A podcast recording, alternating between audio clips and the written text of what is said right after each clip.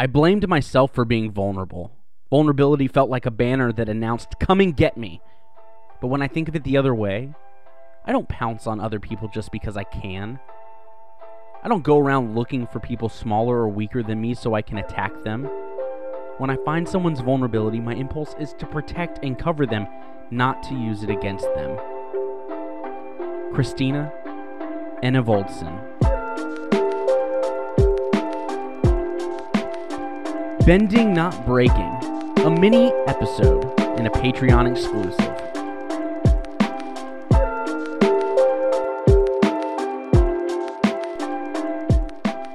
Hey, patrons! Welcome back to another mini episode to Bending Not Breaking. First off, thank you so much for your support. As small creators, this means the absolute world to me, Max, and Ben, and we couldn't do it without you. Today, we are discussing a short comic from the Lost Adventures compilation called Relics so be weary of spoilers ahead. This comic takes place in book one as the gang is on their way to the Northern Water Tribe to find Aang, a waterbending master. On this trip, they travel to a small town to stock up on supplies when Aang sees an old airbender relic. Aang asks the shop merchant where he found these relics and hope that they may be a clue to help finding remaining air nomads. The merchant shares that they were found up in the mountains, and Aang sneaks away in the night to go search for his lost family. After noticing a light in a cave, he enters, seeing a figure in the cave surrounded by more airbending relics, but then quickly realizes that this is an ambush by Admiral Zhao.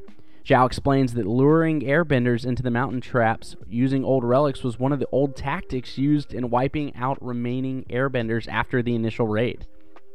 However, Aang uses these relics to help him escape, leaving Zhao and his team behind. Aang then looks back to the mountain the next morning, pained by the history lesson he had just learned.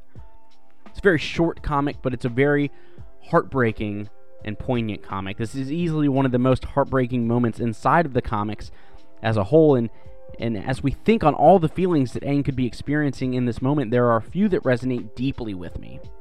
The first is that deep feeling of loss and the pain that comes with that the understanding that people are hurting or have been hurt, and a helpless feeling that comes along with that, a feeling of, of wanting to do more and not knowing where to begin.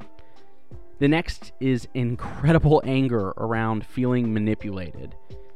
And finally, intense self blame for allowing myself to trust others, blaming myself for not doing more or being around when I could have been, blaming myself for not being smarter or seeing this coming or for being vulnerable and immediately putting up walls to ensure that that doesn't happen again.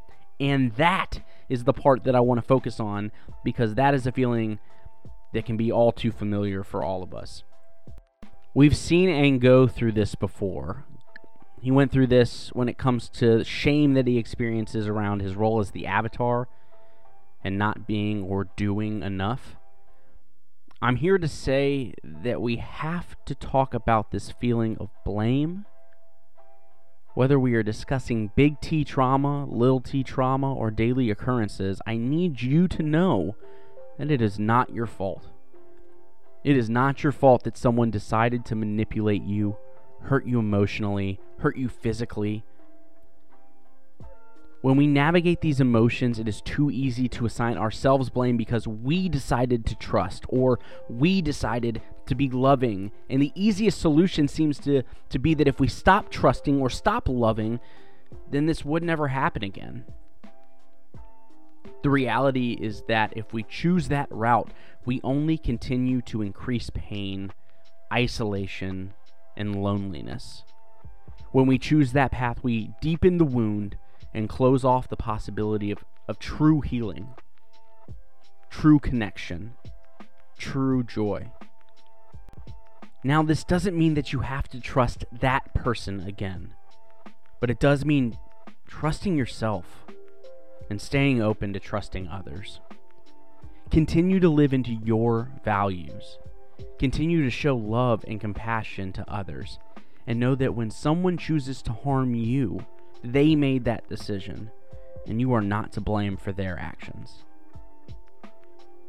This has been a bending, not breaking mini episode. Know that you are enough, know that you are loved, and know that you are worthy of love. I am Sunshine Mayfield, and thank you for listening.